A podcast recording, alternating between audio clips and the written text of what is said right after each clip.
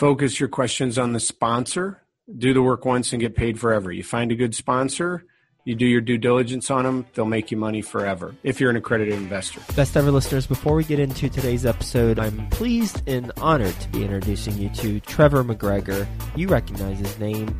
He's been on the show multiple times. Just search Trevor McGregor, Joe Fairless, and you'll hear his interviews that I did with him, and he has a lot of value during those interviews.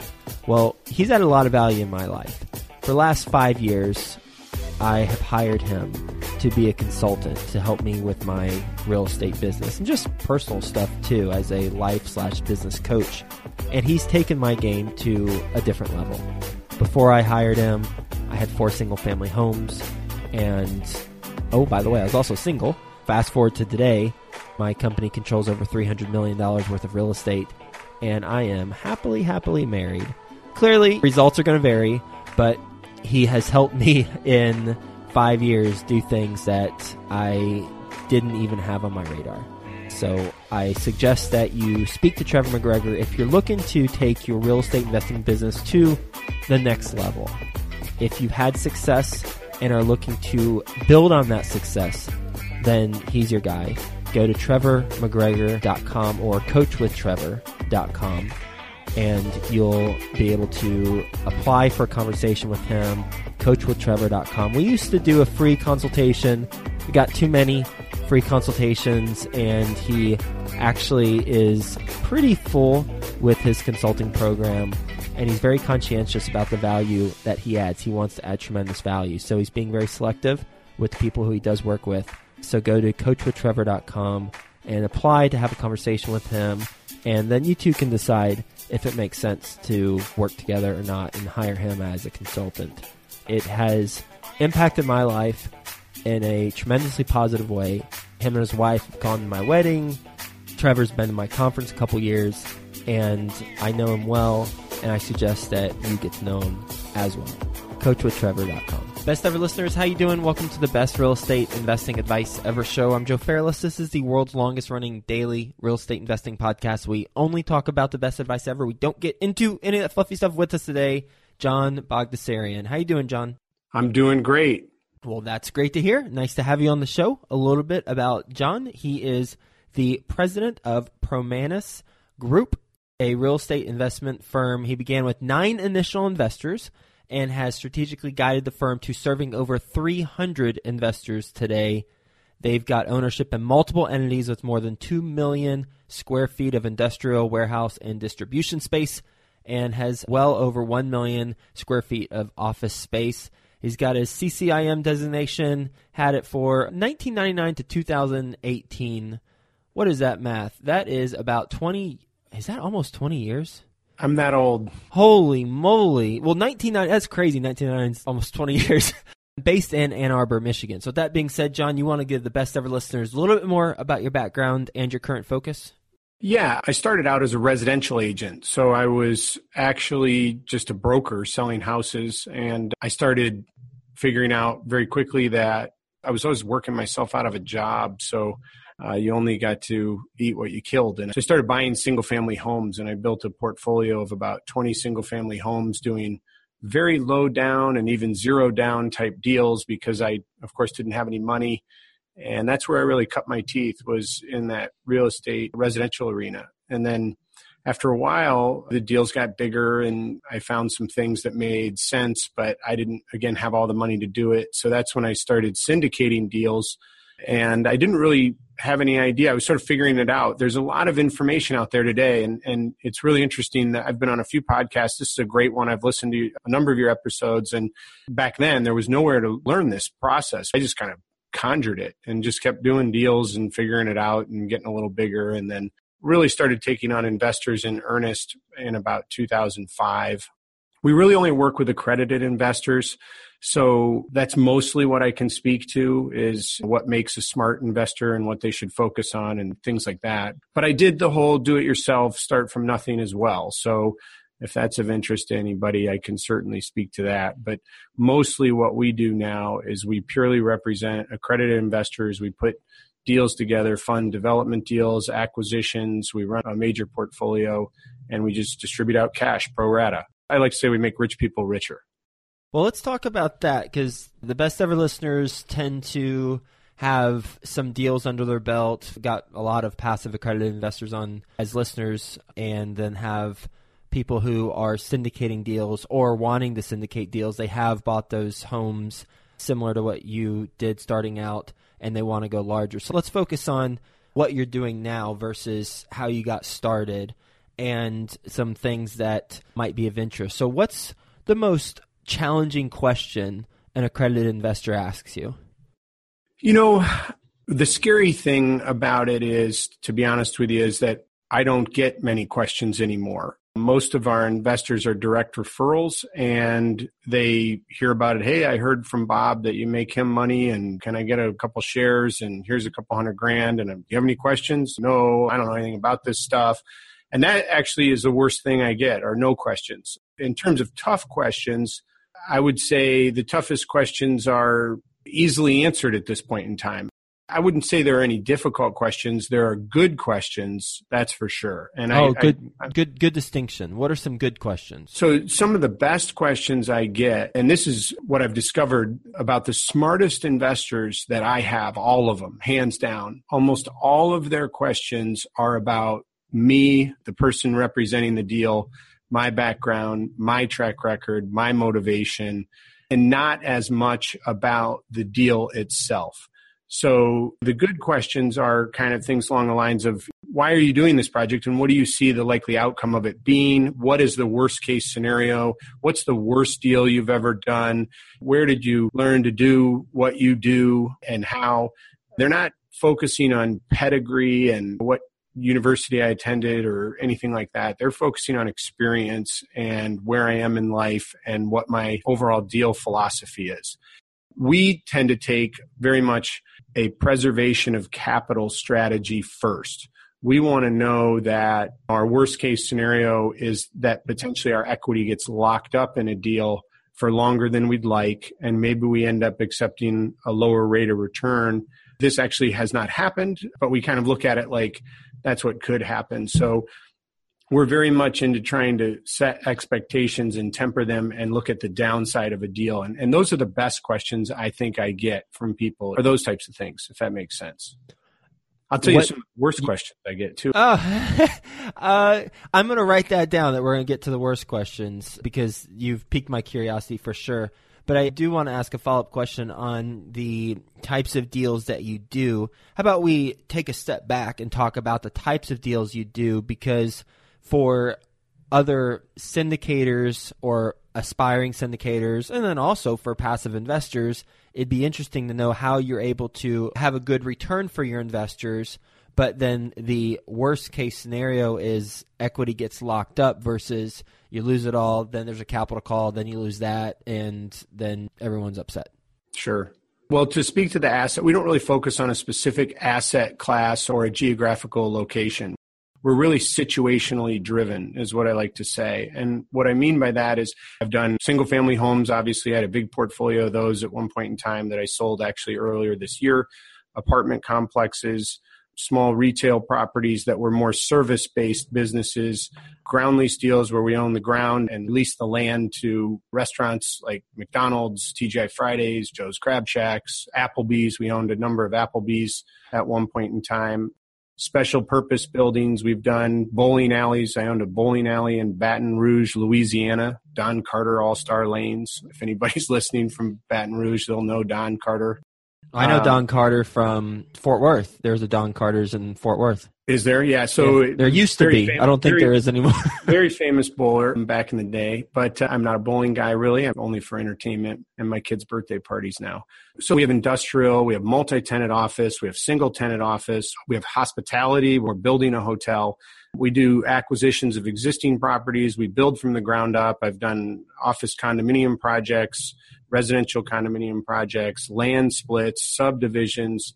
So really no two deals are anywhere close to being the same to each other from an asset type or whatever, but situationally, they're all the same. Situationally, what we're doing is we're structuring a deal whereby we have many layers of protection before our equity is at risk. And what I mean by that, I'll give you a quick example on a condo deal we're doing right now where a guy, and so you know, we don't always act as the principal developer. So for the younger people starting out doing deals, we're a very good source to developers all over the country. We have people we're working with in Denver, Nashville, Florida, where they have a project teed up, they have it ready to go, or not ready to go. Maybe they just have it concept ready and they need the money to get it through the approval process and get it built and do whatever. So, what we will do is come in and we'll say, all right, it's like I, John Bogdasarian, am the investor. I negotiate a deal with them and say, I'll provide all the money and here's how we do it. And if they like our proposal, which 99 times out of 100 they do, then boom, we get involved together and we go forward and do this deal. And then I'm accountable to my group of three or 400 investors, is about where we are now. And we put the package together, syndicate it, put it out, and put the shares out. So we're between those two groups essentially. And so an example of how I would structure something like this is our Kingsley condos we're building in downtown Ann Arbor right now. A guy comes to me, the land's worth $4 million, let's say and we want to build these condos on it and sell it and everything else. And I said, what kind of debt do you have on the property? And let's say they have a million and a half of debt on the property. I say, okay, here's what we'll do. We'll close on the land. We'll pay you the million and a half, but you've got to contribute the other 2.5 to the deal. And you get that once we get the return of our equity. So let's say we have to put eight, $10 million in equity into that project. We go, we build this thing. We have another, let's say 20 million dollars of bank debt paired with that. We go, we build it, we sell condos. We first use the condo sales to pay the bank. We then use the condo sales to pay back all of our investor capital first. Then he gets the balance of his land. So he's risking his land against that. And then his profits also come at the end as well. So essentially, we have multiple layers of what I call protection before we get eroded. The only thing that's ever in front of us is the bank and the lender. And I would say it is possible to go out and put something up and over leverage and build into a bad market and lose the money. The worst case scenario is always you lose all your money. My investors don't sign personal guarantees on our debt or anything, so they could lose all their money. But for that to happen, with us putting 35, 40% down on a project, and projecting a pretty massive profit on the back end, the profit has to erode. Then a lot of things have to go away before we're losing our money. Typically, we have a certain number of pre sales that would pay the bank down to a number that's good enough so that even if we were stuck with 20 units, we could just refi the bank out of that position, or I have enough cash around myself typically that I could just pay the bank off and charge some nominal 5% interest only while we rent those units out and wait for the market to come back to sell those units. And sometimes that can be a long wait. In 2006, I was selling my single family home portfolio as fast as I could. I could only get rid of so many. And then the market tanked in 2007, and I just sold the rest of them all in the spring of 2017. So that temporary setback lasted 10 years. But the good news is they were rented the whole time and there was plenty of income behind them. So there was something backing them. I didn't lose any money. I just lost net worth on paper. Mm-hmm. Yep. So that's kind of an example of how we would put something together. That's helpful. I love that you went through a specific case study. And with your deals, and you've got how many going on at one time? That kind of depends on the season and the time of year, but typically about five or six is about where we are right now. It used to be we'd have one at a time, one acquisition, we'd be doing one deal because it was me and an assistant and one other guy. And now I have a team and an investor relations department and a marketing department and a lead asset manager and a chief operating officer and a chief financial officer with people reporting to all these people. So as the organization's grown, we've been able to do more.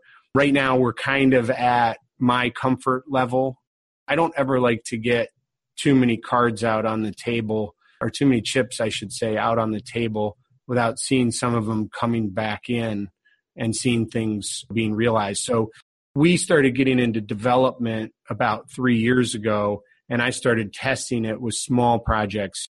18 townhomes. It was a small, I think, six or eight million dollar deal we did total deal size. And then once we saw that work and we saw how the numbers came in, and then we would expand and do two or three more in that particular market, higher level deals. And then right now, though, we could handle way more than six. I need two or three months to see the sales going and the lease up and so forth. So we just don't like to get overextended. I want to be able to back this stuff up if for some reason it's not working out as we originally projected, which again, knock on wood, we haven't had that happen, but it can. With that case study, I, I was taking notes and trying to get some of the core pieces, but it would be helpful if you can summarize when you go into a deal, since as you said, no two deals are the same, so you look at risk mitigation and capital preservation.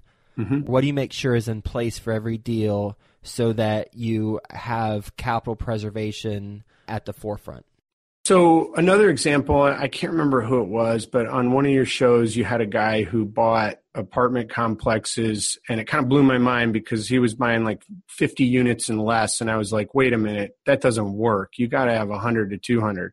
But he said something in there that was critical. He said, you know, the fact is, is the management fee the cost to manage these things and maintain these things is way higher, yes. But if you put that number into the deal, it's okay because you've got enough to do it. And that's a mistake I made at one point in time. I bought an 84 unit apartment complex and I realized I got to pay a full time manager. I got to pay a full time maintenance guy. And the only reason I was able to make that work was because I owned a ton of single family homes in that same area and I had them run all those as well so I could diversify their costs. But that was a lesson so I would say basically on an acquisition, the layers of protection we put in there, a broker will tell you you need 15 cents a foot per year as a reserve on an industrial building. We put a dollar a foot per year in there as a reserve. And that's even if we have a 15 year absolute net lease, we still put a buck a foot in there to accrue over the life of our hold period.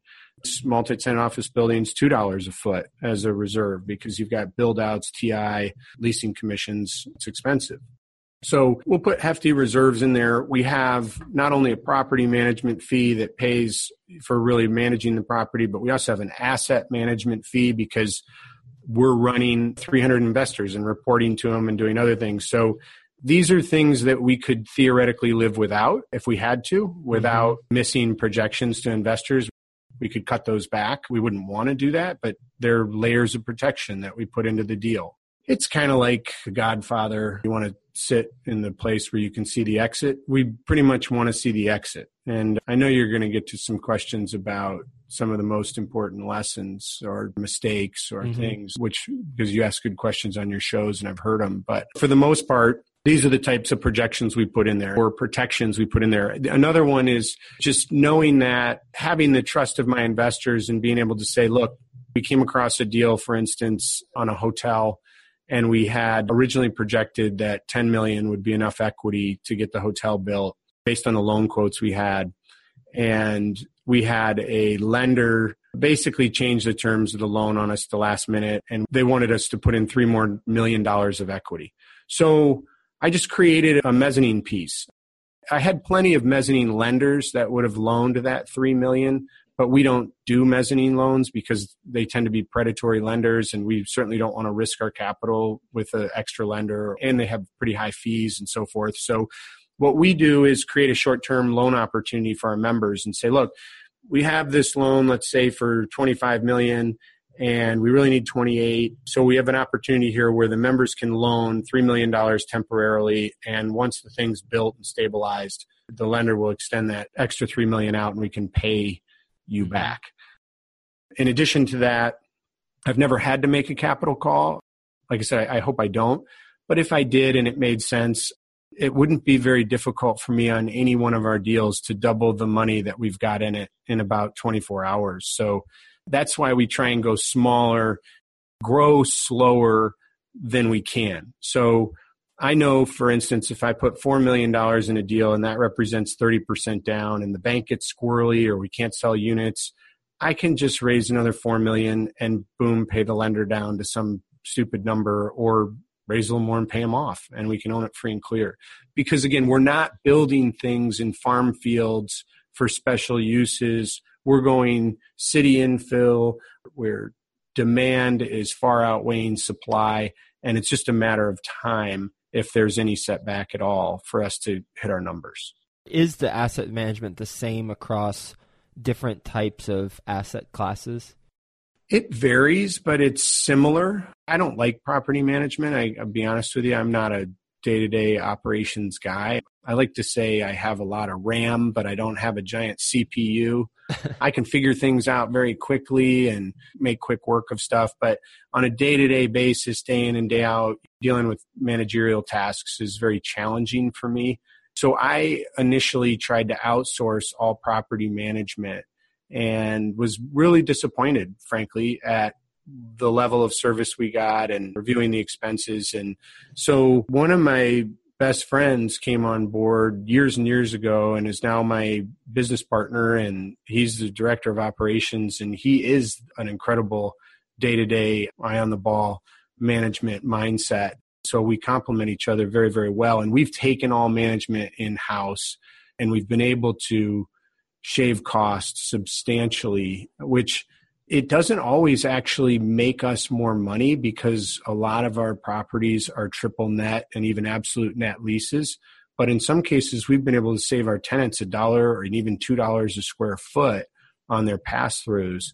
And when it comes time for a lease renewal or negotiation, we can point to that and say, hey, you know, we need a 50 cent per square foot bump here, but look, we've saved you a dollar fifty a foot on your expenses. So it does eventually pass through to us, and it's just good business. I guess I was asking that question because I'm just wondering what is an asset management fee, not property, but an asset management fee for office versus industrial versus apartment community versus hotel. Oh, okay. So I get it. Asset management fee is very similar across all the assets. So the property management fee itself covers property management. Yep. So yep. if we have an office building, the property management fees are higher because there are salaries that are attributed to those buildings. So the buildings themselves pay the expense of running the buildings and property management is not really a profit center for us. It's just right. basically a break even to manage all these properties. The asset management fee, which theoretically should be a profit for us, is not really a profit for us either. It just covers office overhead and salaries, and it's basically allows us to break even. We might be slightly positive now. I think we crossed over from losing money. When I started out, it was like a $50,000 a month drain. So every time we closed a deal, I'd make a commission and pay off a line of credit at the bank and then start drawing it back out again to get to the next deal. This happened from 2009 all the way to really actually it started in 2005 i guess all the way through probably 2015 is when we got to the point where our global asset management fees property management fees everything we just started breaking even on that probably about 2015 and it's kind of interesting because the acquisitions market has really dried up. We haven't really bought anything in the last year so we haven't really added asset management fees. We do now have developer fees on deals that's another layer of protection. We have these big developer fees on these projects we're doing, but we don't charge those. So far, we haven't charged those as we've been building the project. We don't draw them out. We let them accrue and we wait until the end and make sure that we're going to be able to return 100% of investor capital, pay the bank off, and give people their pref return before we draw that money out. W- legally, we can take it, but so far we have not. We just accrue it because, again, it's just a protection mechanism. And just, just so I know, your asset management fee is or is not the same on a hotel versus an apartment? It's the same as a percentage. We just Got in our it. PPM so, and our subscription agreement, we reserve the right to charge up to I think it's up to six percent of the net operating income of the property as a asset management fee. And sometimes it's all of that 6% and sometimes it's half of that. We kind of look at it and say, is this thing causing us a bunch of headaches and hassles and so forth? And what I will say to young syndicators and to investors is that it's very, very important that you operate with 100% transparency. So all of these things are explained, outlined, they're part of the prospectus. They're in the PPM, and all our returns that we project and calculate to investors are net of every fee that can be charged. I just think you have to do that. There's no reason not to. If the deal's that bad that you got to hide stuff, then you don't want to be doing it anyway. Makes sense. What is your best real estate investing advice ever? Focus your questions on the sponsor. Do the work once and get paid forever. You find a good sponsor, you do your due diligence on them, they'll make you money forever if you're an accredited investor. What's a worst question that you receive? Because I mentioned we'd get back to that. What's the worst question? The single worst question I get is a statement, and it, would be a statement about a certain market or somebody not thinking something's going to sell or whatever. It's it's someone second guessing what I know, and I'm interested in the input and I'll listen. But the reality is, I kind of feel like I know what I'm doing, and they should be coming to me and not doing it themselves. All right, we're gonna do a lightning round. You ready for the best ever lightning round? Sure, let's go. Sweet. All right, first, a quick word from our best ever partners. If you want to hire the guy who I hire to help me with my real estate investing business, then go to coachwithtrevor.com. That's coachwithtrevor.com. The Real Estate Innovators podcast explores innovation in commercial real estate technology, design, and development. They celebrate the companies and innovators who are changing the business of commercial real estate and are inspiring the future of how we work, live, and play. Find out more at therealestateinnovators.com. All right, best ever book you've read? Atlas Shrugged by Ayn Rand. Best ever deal you've done that we haven't talked about already? By far and away, a deal called Crown Point. We bought a building for $3.6 million. The investors made an 18% return in six months and then I sold the property two years later for 11.3 million and split the profits 50-50 with the guy who brought me the deal. And the investors made 18% because there was a refi and you cashed them out, or how? We how bought it all cash, closed in seven days. The investors got all their money back plus 18% in six months, and then they were out of the deal. We don't typically do that. We would like to keep the investors in the deal but the guy who brought me the deal, that was a condition of the deal, was that the investors got their 18% and they were out. And then he and I owned the deal together. He didn't want a lot of investors, but the investors made 18% in six months. So everybody was happy. But we what, took a $3.5 million cap gain on it. What's a mistake you've made on a transaction? Biggest mistake I've ever made is two of them. One is not doing enough due diligence up front and the other one is being too creative and too tricky and getting something done and closed that other people cannot get done and closed and then i was trapped in it so a quick example i bought a six unit nobody could get commercial financing. Once you go over four units you might as well go to 400 so i got a six unit done because i have the credit and i could just get it done with a bank on a line of credit. And then when i went to sell it i couldn't get it sold because nobody could buy it. Best ever way you like to give back? My favorite is my wife's charity called the Generosity Project. And we also like the 242 Community Center here in Michigan, and they've opened multiple church slash community centers throughout Michigan and the country. But the Generosity Project.org.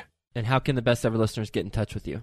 Best place is ir at promanas.com, P R O M A N A S.com, or lisa at promanas.com your website is promanas.com, right?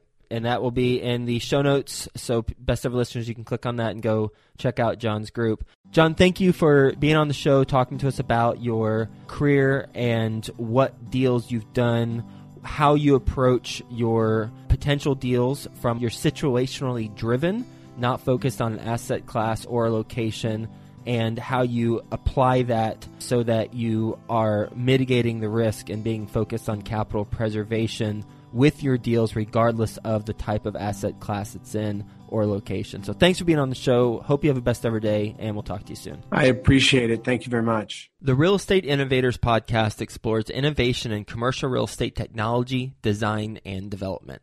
They celebrate the companies and innovators who are changing the business of commercial real estate and are inspiring the future of how we work, live, and play. Find out more at therealestateinnovators.com.